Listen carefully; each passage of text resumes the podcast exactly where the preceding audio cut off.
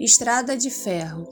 Estrada de ferro que corta toda a cidade. Chega até Pindamonhangaba, no ciclo da cura, foi muito almejada por aqueles que tinham a tuberculose como sua enfermidade. Estrada de ferro, do qual a Maria fumaça, com seu típico barulho, dá o ar da graça. Tem também o típico bondinho, que aqui tem o apelido de camarãozinho. Estrada de ferro que me traz a recordação de um dia feliz em Campos do Jordão. Recordação essa que está presente em uma fotografia do qual, ao olhá-la, sinto constante alegria.